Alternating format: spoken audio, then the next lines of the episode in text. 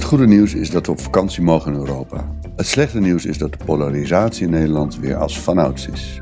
Welkom bij de elfde aflevering van Wijsneuzen Extra over ons, burgers in tijden van pandemie. Ik heet Frits Nix.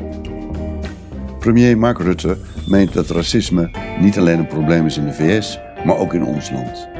Betekent dat een erkenning voor de aanklacht van de duizenden demonstranten die deze week in verschillende steden de straat op gingen? Of is meer een praatje voor de vaak van een politicus die bijvoorbeeld niet kon begrijpen waarom mensen zo zeurden over Zwarte Piet? In elk geval is de heftige polarisatie over identiteit weer helemaal terug. Ik spreek met politicoloog Menno Hurekamp over de oorzaak en over de vraag of Femke Halsema in deze crisis wel een burgemeester voor alle burgers is.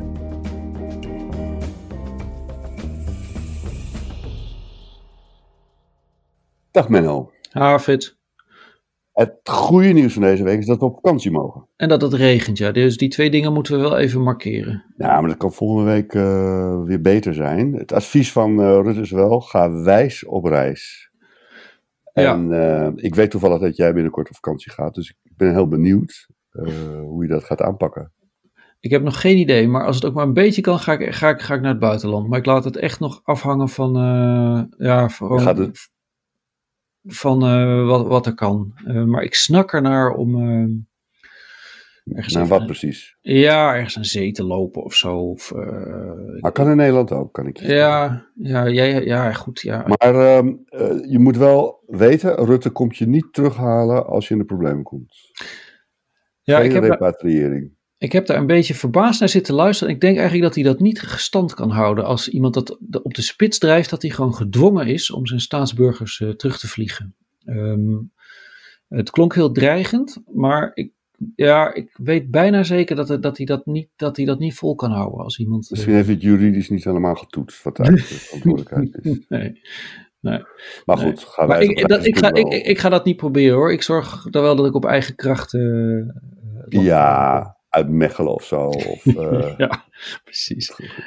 Moet het toch wel lukken. Ja, um, ja het was verder uh, voorlopig even de, de, de, volgens mij een van de laatste persconferenties. Want we zijn op weg naar uh, het ontmantelen van ook de hele, zeg maar, crisisconfiguraties. dus voortaan krijgen we gewoon weer bij de ministerraad op vrijdag mededelingen over corona. En gaan ze gewoon in de ministerraad erover hebben. Dus ja, dat zijn allemaal, zeg maar, uh, lichtpunten. Maar toch vond ik het een, uh, vond ik het eigenlijk een vervelende week. Uh, ook om, om, ja, om het gedoe, uh, om, om dat woord maar eens te gebruiken, over de demonstratie op de ja, Dam en de ja, naweeën ja, daarvan. Ja. Naar aanleiding van de demonstraties in Amerika, naar aanleiding van de dood van die. Ja, daarbij was wel opmerkelijk dat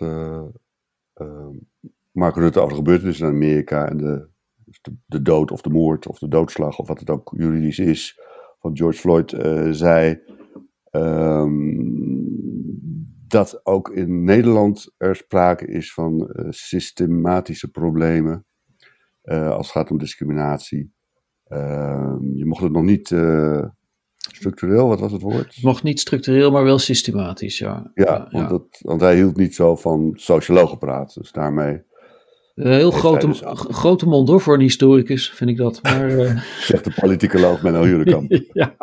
En daarom heeft hij dus alle, alle sociologen even op een plek gezet. Maar, um, maar op zich was het natuurlijk wel een, een, een erkenning van het feit, ja, uh, er is in Nederland ook racisme. Nee, ja, dat was een natte wind. Ik bedoel, Leslie Talsing heeft dat keurig uitgelegd. Maar juist een historicus... In de Volkskrant bedoel ik. Ja, die heeft dat vanmorgen in de Volkskrant al keurig benoemd op, de, op donderdag. Juist Mark Rutte als historicus zou moeten kunnen zien dat hij tien jaar lang minister-president is geweest. Dat hij de meest badinerende opmerkingen heeft gemaakt over mensen die zich opwonden over Zwarte Piet. Die heeft hij echt weggezet op een manier waar daar ligt, lusten de honden geen brood van. Hij heeft een gedoogcoalitie uh, in, in, op, opgetuigd op een gegeven moment met uh, Geert Wilders, die gewoon ja, een, een serie racistische uitspraken van hier tot Tokio op zijn, uh, op zijn naam heeft. Um, hij heeft zo ontzettend veel zeg maar, onaangename dingen gedaan om het identiteitsdebat of het cultuurdebat eerder, op te doen fakkelen of te versterken. En zeker niet af te doen zwakken of op de ene manier op te lossen. Dat één zo'n opmerkingje, dat klinkt ontzettend grappig.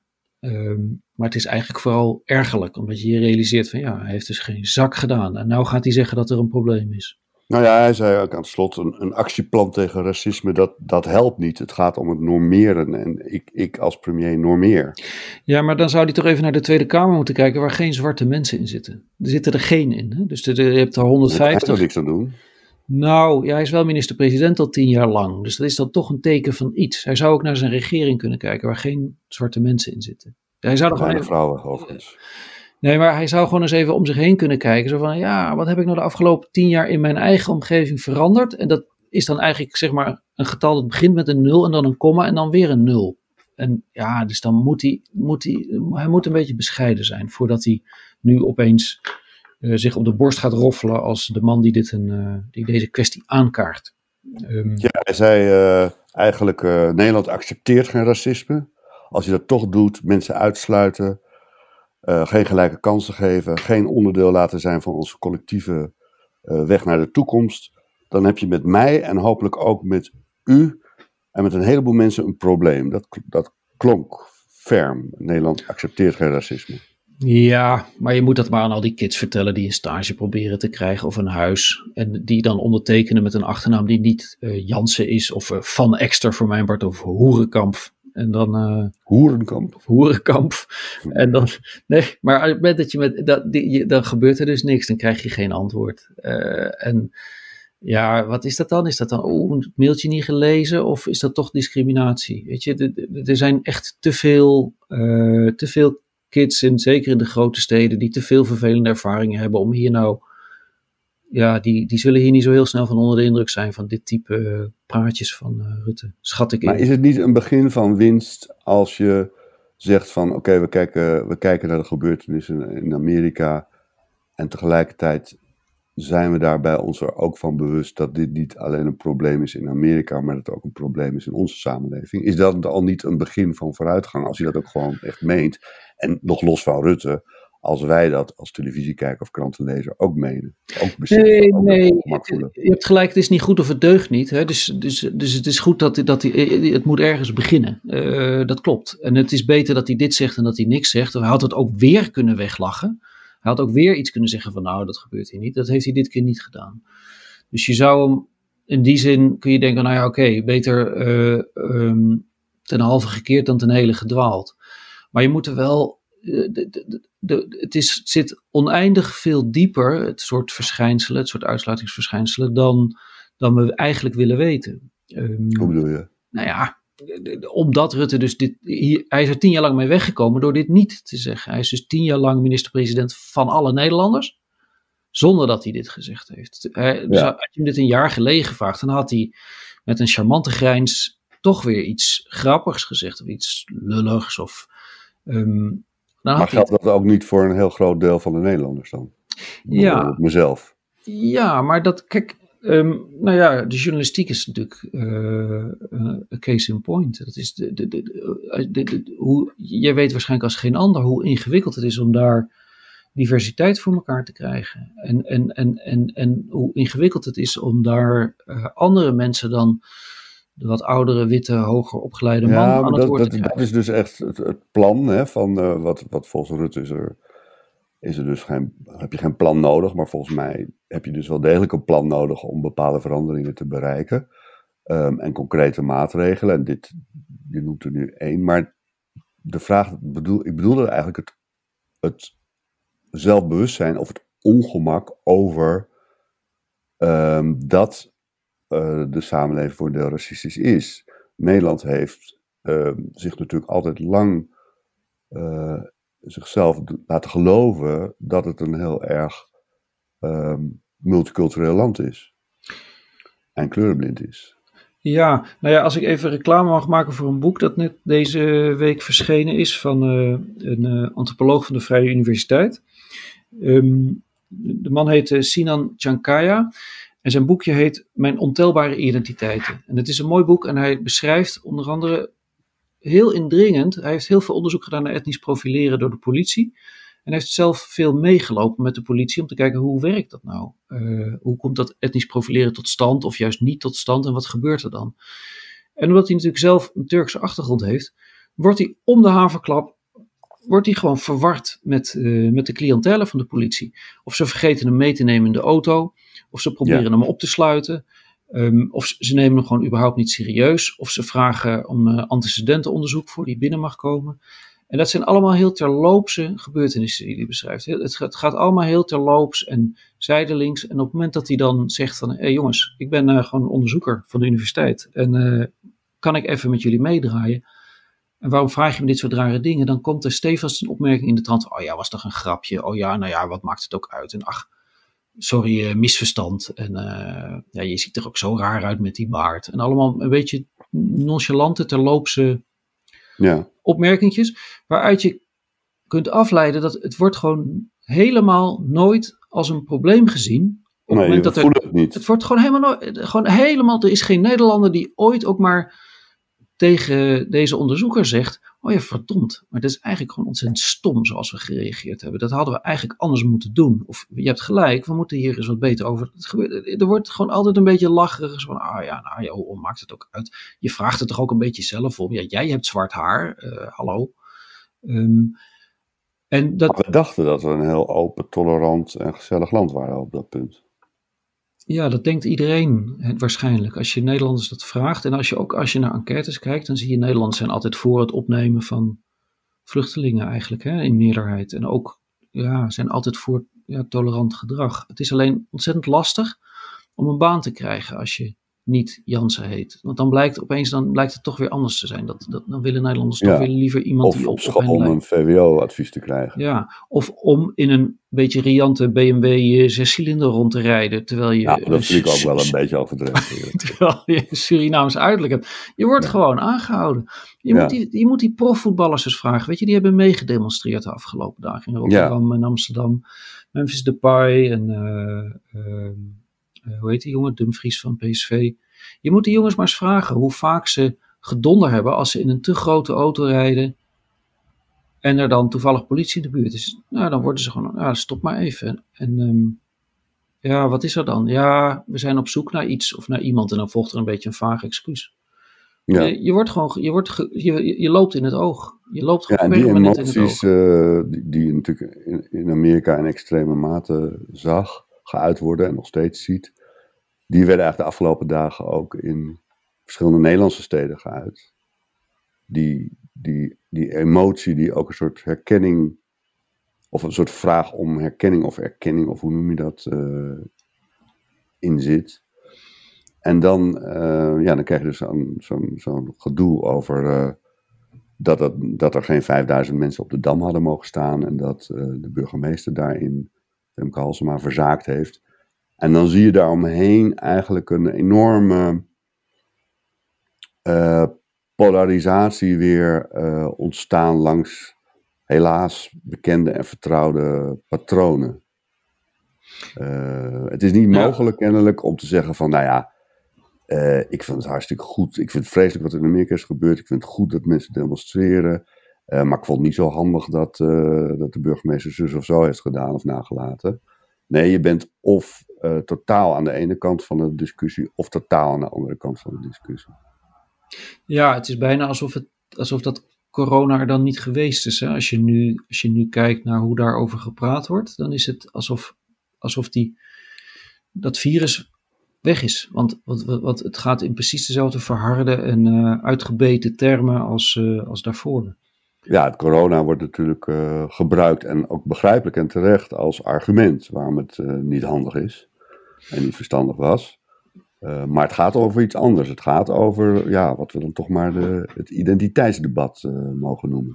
Ja, en we hebben duidelijk nog geen, hoe heet het, groepsidentiteit opgebouwd tegen... Groepsimmuniteit bedoel je geloof ik. Oh, sorry, ja, groeps, groeps, we hebben duidelijk nog geen groepsimmuniteit. Het zou in je hoofd zitten, maar het kwam er net niet goed uit, jammer. Maar, um, want, want dit is, uh, dit is wel, nou ik weet niet of het een Nederlandse ziekte is, want het is natuurlijk zeker ook in Amerika, maar ook in andere landen ga, uh, druk. Maar um, het heeft ook iets heel vermoeiends. Ik bedoel, ik begrijp wel dat jij nu even met vakantie wil. Als je die die hele nou, ik vind het, discussie dan weer volgt. ja, vermoeiend. Ik vind het eerlijk gezegd nog wel ietsje verder gaan dan dat. Kijk, als je aan de. Naar geestig. Ja, het is echt naargeestig. Er is een. Uh, de, de, de, de hoofdredacteur van, van Notabene Story. Ja, jij leest dat soort bladen niet, maar ik, ik kreeg een tweet onder ogen van de hoofdredacteur. Ik niet, ook niet bij de kapper, want dan weet dat je daar niet naartoe gaat. ja, maar, las je bij de kapper. Maar, ja, nee, maar die, die schrijft met zoveel woorden, ik zal er alles aan doen om te zorgen dat deze burgemeester kapot gaat. Maar dat, en, dan, en dat wordt dan ook duizenden keren geretweet. Nou ja, is Twitter natuurlijk een beetje raar riool, dus dat, dat zij verder zo.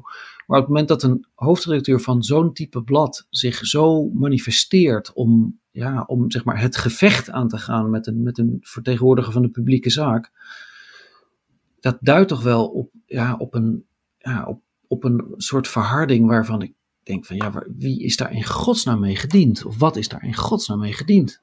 Uh, dat is ook bijna een soort wedloop. Ja, wie, wie daar de grootste mond ja, op kan opzetten. Ja, wie, wie, wie is het grofst? Wie, wie, wie, durft, wie durft het hardste keer te gaan?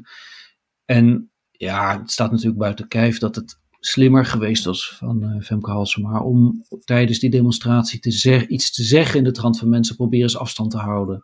Ja, de Trouw had, uh, trouw had uh, donderdag een, een interessant artikel, profiel van Femke Halsema. Mm -hmm. daar, daarin werd ook dat gezegd van ze had natuurlijk het was natuurlijk fijner geweest als ze had gezegd: Ik ben burgemeester van alle Amsterdammers. ook van de mensen die in de verpleging werken. En ook van u. En ook van de mensen die. Uh, de horecaondernemers. Dus in belang van iedereen, de gezondheid van iedereen. Uh, ga uit elkaar, doe het op een andere manier. Enzovoort, enzovoort.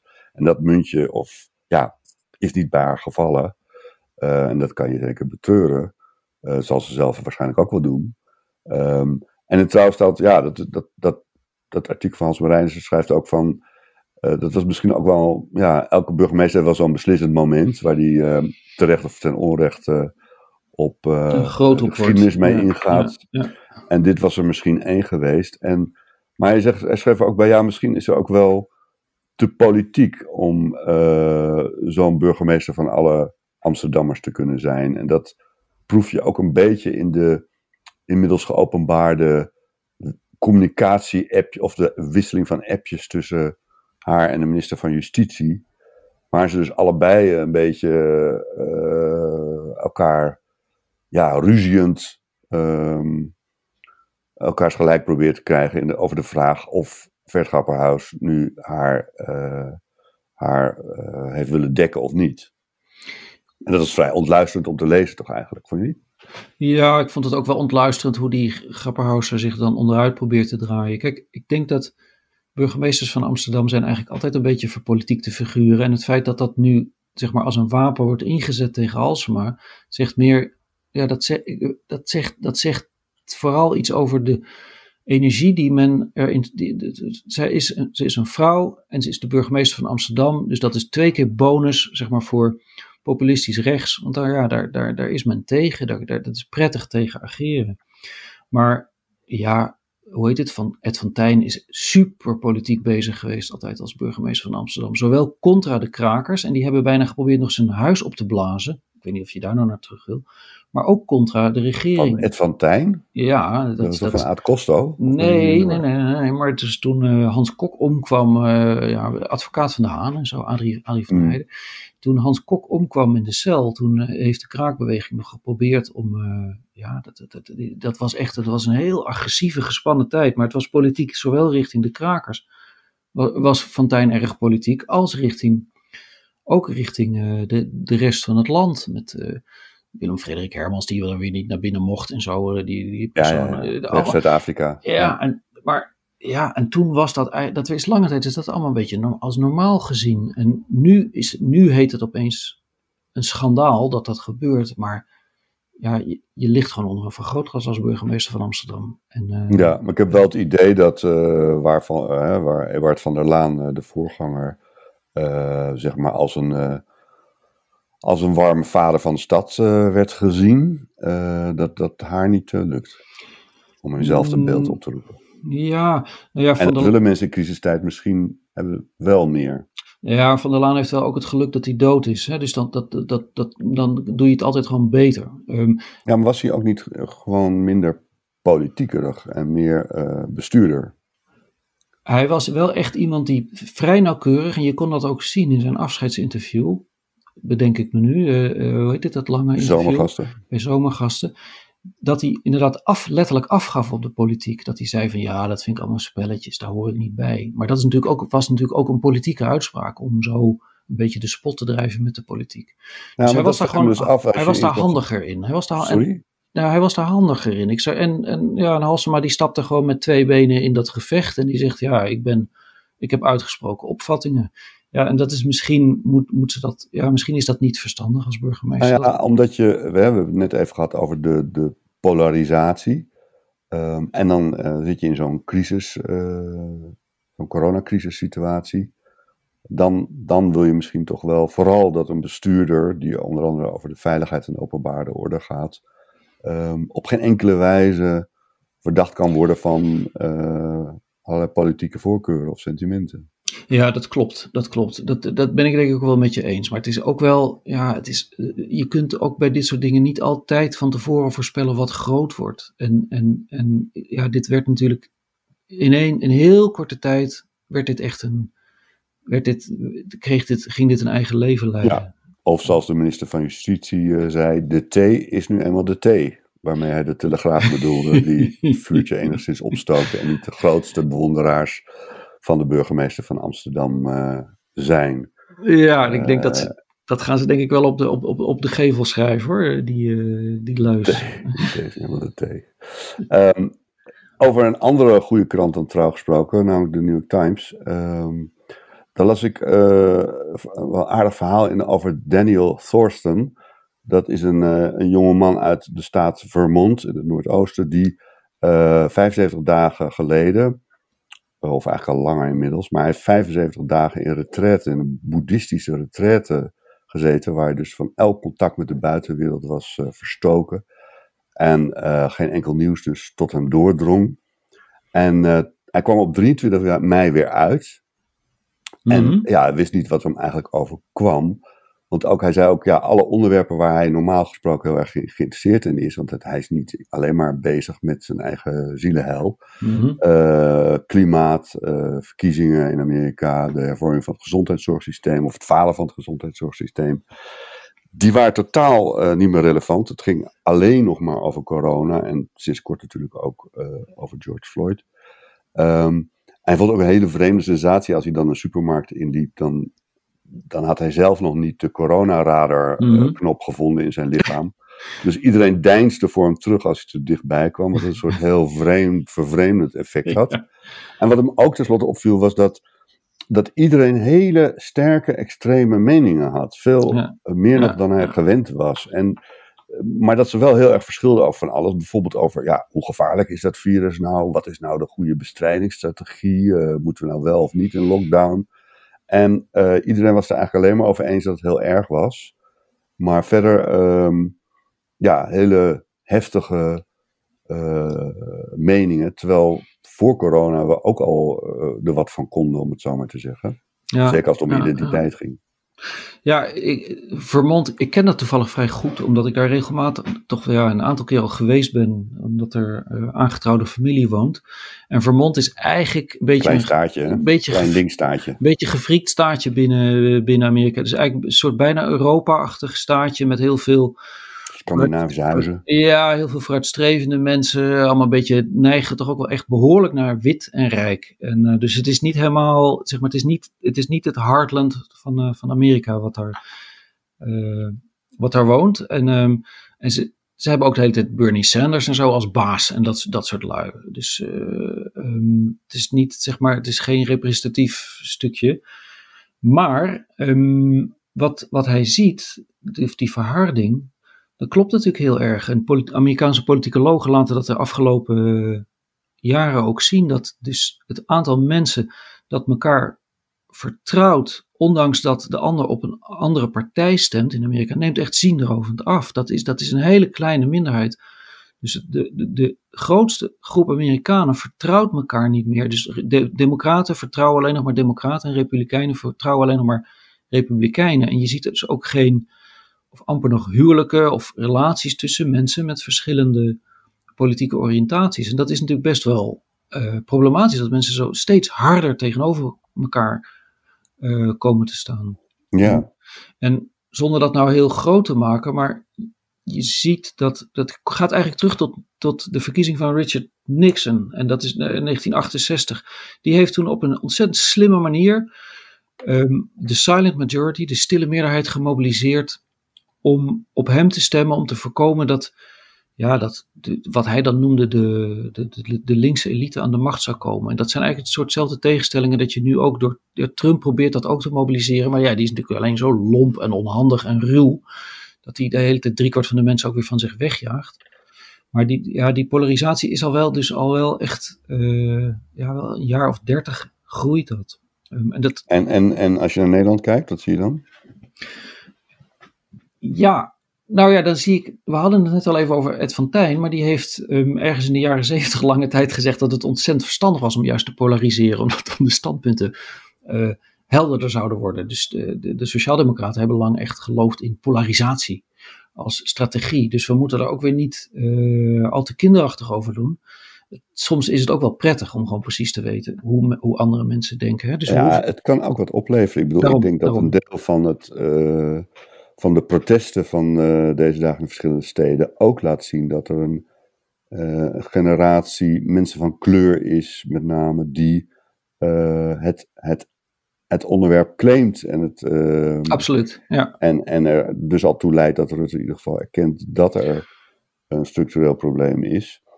Um, dus ja, um, dat is natuurlijk altijd het probleem met, met debatten en polarisatie en tegenstellingen. Dat, daar, dat het aan de, aan de polen moet knetteren. Alleen is de vraag, wat gebeurt er tussen die polen en um, uh, onze neiging, en dan heb ik het ook over ons misschien als journalisten, ehm, is om natuurlijk heel erg te kijken naar die Polen en naar wat uh, Wilders Baudet en de aanhangers roepen tegenover ehm, eh, andere uitersten.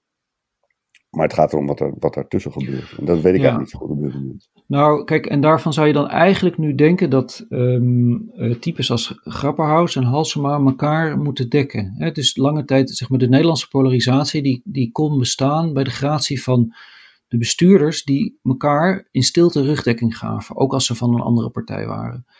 Die zich dus niet, zeg maar, uit de kast uh, op, op, de kast lieten jagen door, uh, door de flanken of door, door die polarisatie. He, dat was ja. wel iets voor de bühne. Dat deed je voor dat, een beetje theater was goed voor je achterban. Maar ondertussen, binnen kamers, zorgde je gewoon dat het land een beetje bleef draaien. Ja. Uh, en, en ja, dat, dat is natuurlijk een stuk ingewikkelder geworden, omdat Grapperhaus en ja, die wil eigenlijk ook die stemmen die, waar Baudet misschien aan, mee aan de haal gaat. En die wil eigenlijk ook die stemmen van Wilders wel terug hebben. Dus die wil niet gezien worden als een vriendje van GroenLinks. Want ja, dan is hij alleen maar bang. Dat maar nu dicht je hem allemaal strategische overwegingen toe waarvan ik niet weet of dat nou, uh, of het niet meer het instinct is van ook iemand die uh, gepokt en gemazeld is als advocaat om, om zijn eigen rugdekking goed te organiseren. Ja, dat zou ook kunnen, maar misschien moeten we ook überhaupt niet te veel die, die nee. kant op praten. Nee, we moeten ook niet te veel op Twitter kijken al die media. Dus, we moeten ook af en toe gewoon... Uh, zelf nadenken. Gewoon en, en wijs op reis gaan en dat ja. soort dingen. Ja. ja. Oké, okay, nou gaan we doen. Okay. Uh, tot de volgende keer. Dankjewel Frits, tot snel. Dank Menno Huurkamp, dank luisteraars. Dit was de elfde aflevering van Wijsneuzen Extra. Ik ben Frits Nixter. Techniek Daan Hofstee. Muziek Jack van Nixter. Coördinatie Trouw Joris Belgers. U kunt alle afleveringen beluisteren op de website van Trouw en de bekende podcastadressen. Dank voor de reacties ook, ze zijn zeer welkom. Ons mailadres is wijsneuzen.trouw.nl Volgende week spreek ik met Janka Stoker, hoogleraar Leiderschap en Organisatieverandering, over Donald Trump, Mark Rutte, Angela Merkel en vast ook nog wel over Femke Halsema. Wat is een goede leider in crisistijd? Tot dan.